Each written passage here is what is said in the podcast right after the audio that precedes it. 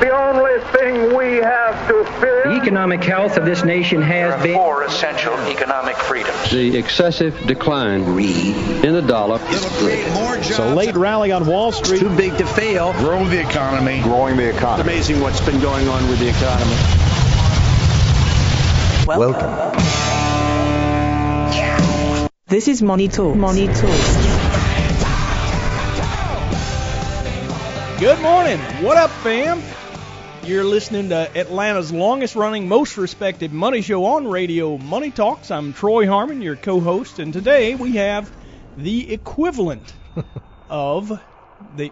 Come on, Bill. What is what up, fam? I mean, what? I go. I haven't done the show in like a year. What up, fam? Like, I don't I mean, even like you. He got ever, hip while you were away. Have you talked, yeah. I know twenty somethings usually don't talk to to those of us that are much older in that manner, but I, I do have sure access to the internet. Fifty year olds want to hear that either. So. No, no, they don't. No. no, no. I mean, they don't want to hear. It. Even the young folks don't want to hear it from somebody old like me. It's I Troy's mean, version of a midlife crisis. This, is that what it is? It's really, it's really not a midlife crisis.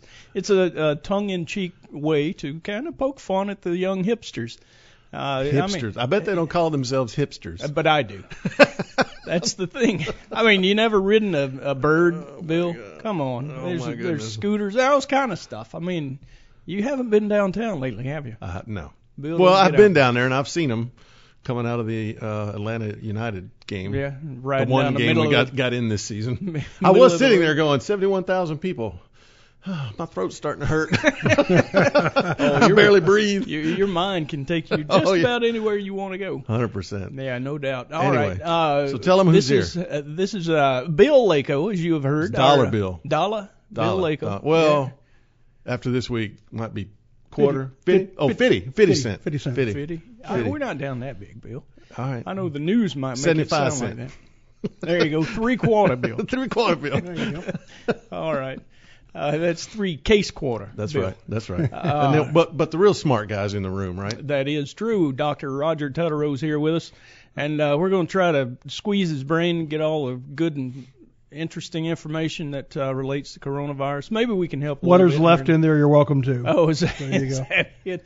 Yeah. You, I mean, you you haven't had somebody else squeezing your brain. Right? No, no. Okay, we're you know, and we're teaching at home this week, so That's we're online right. instruction. So I'm rested and ready to go. Well, yeah, you look good that? on TV. You know what I'm saying? Oh, thank you. Yeah. yeah. yeah.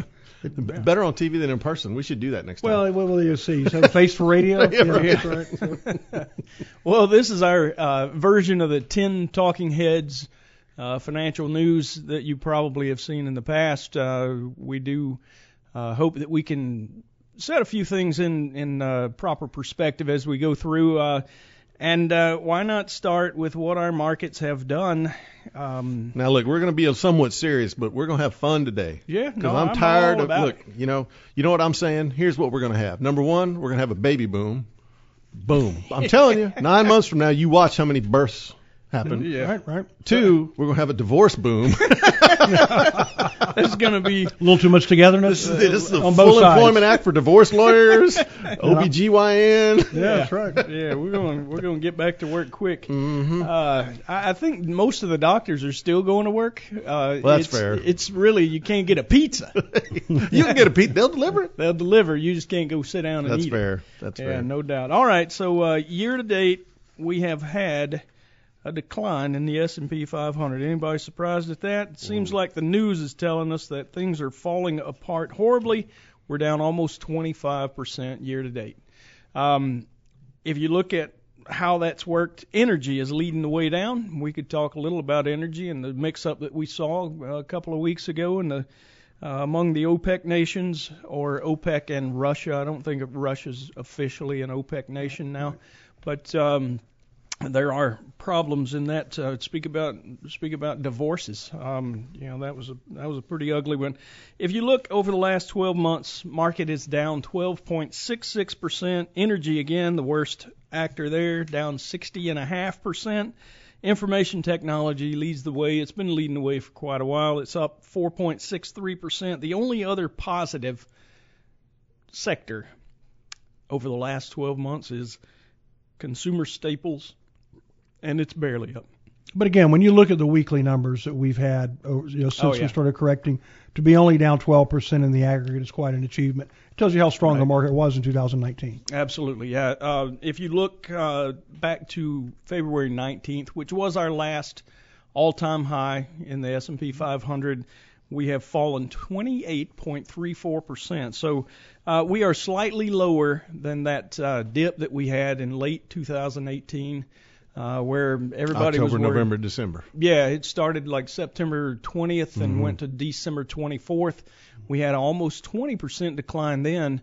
Uh, and like I say, we did finally break through that um, Thursday. Uh, no, that would have been Wednesday trading. Broke through it a little bit, um, and uh, you know we've we've seen the market fluctuate right around that spot. If you remember what was going on back then, uh, we had um, we had fears of a trade war, and then the Fed cu- uh, raised interest rates in that fourth quarter meeting, um, mid December of 2018. There was a lot of uh, uh, potential politics going on in the middle of that. The president was very vocal when uh, many of us would rather him just not talk about that. They're supposed to be somewhat divided. Maybe Roger can tell us a little what's going on with that or his opinion. Um, but um, the uh, the way all that worked out was a pretty significant decline. What we've got now, we came into the year. I've been talking about this for a while. We were significantly overvalued in the S&P 500. Stocks were up huge. In fact, So I'm probably going to be a client. I'm like, why didn't you sell out, man? Why didn't you take us? No, to I think zero- usually you all like cash, to say man? fully valued, right? Oh, The fully market's valued. fully valued. No, he's don't been know. saying I'm- we were I was- overvalued. Oh, yeah, that's right. And, and the reason being, I mean, think about this. We have a 31.5% gain in 2008 or 19. right. Earnings were up 0.61% in the S&P 500. The fundamentals got out of whack. Right. Now, some of that is, of course, with interest rates coming down. That's I true. mean, we always say that valuations are relative to other asset classes. That's right. And in your textbook explanation for valuation models, discounted cash flow, lower discount rates should translate into higher valuations. Absolutely. But I am in agreement with you. We talked about in 19 things have gotten a little bit frothy. Yeah, yeah, they'd gotten uh, a bit crazy. So, um, you know, we had, like you said, Roger, we had three interest rate cuts after that big raise in, in late 2018, and um, you know what what we wind up with now is we're back to 2008. We've got zero percent interest rates. That's right. We'd gone to the zero lower bound effectively by December 2008. We sat there for seven years to the day. One rate hike in 15, one in 16, three in 17, the four including the December 18 cut. Right. And, you know, nine rate hikes, three rate cuts brought us back down. Uh, and before this week, we were in a position of running, I think it was 150, 175. That's right. Yep. And uh, the Fed has cut twice now, uh, inter, inter meetings. Right, And right. Um, so we're sitting at essentially the zero lower bound. But perhaps even more importantly than just cutting the rates, uh, they are buying across the yield curve. Right. So they're buying long term bonds as well. They have now put in place a variety of credit facilities by which they're extending credit, including to the commercial paper market, which of course is the way that corporations raise cash in the short term.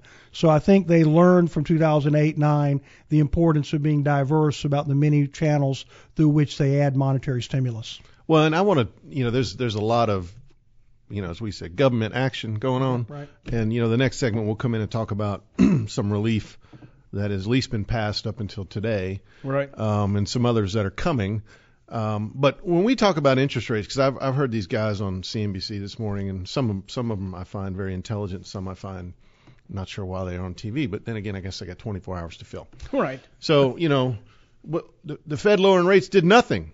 It doesn't do anything. That's what I hear. Now, mind you, let's be clear about what the Fed funds rate does. So why don't you give us the textbook?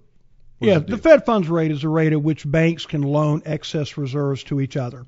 Uh, In a fractional reserve banking system, when you walk in the bank, you deposit $10, they keep a dollar that is reserves, they loan out the balance.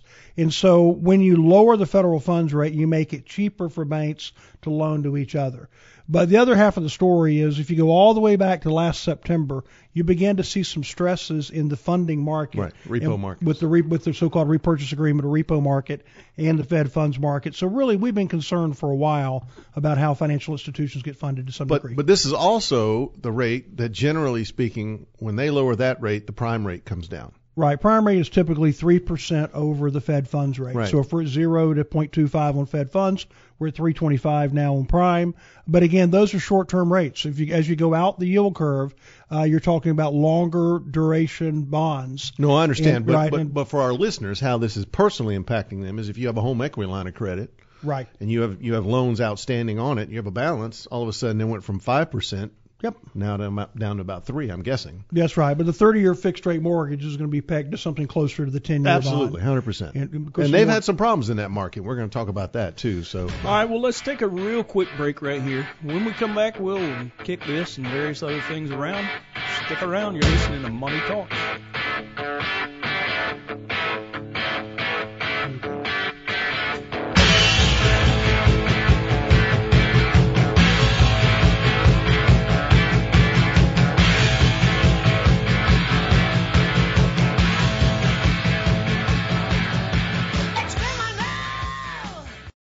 All material presented is compiled from sources believed to be reliable and current, but accuracy cannot be guaranteed. The contents are intended for general information purposes only. Information provided should not be the sole basis in making any decisions and is not intended to replace the advice of a qualified professional, such as a tax consultant, insurance advisor, or attorney. Although this material is designed to provide accurate and authoritative information with respect to the subject matter, it may not apply in all situations. This is not to be construed as an offer to buy or sell any financial instruments. It is not our intention to state, indicate, or imply in any manner that current or past results are indicative of future profitability or expectations. Portfolio holdings discussed are subject to change. There is no guarantee that in the future these securities will be held in Hensler accounts. As with all investments, there are associated inherent risks. Please obtain and review all financial material carefully before investing. Hensler is not licensed to offer or sell insurance products. This overview is not to be construed as an offer to purchase any insurance products.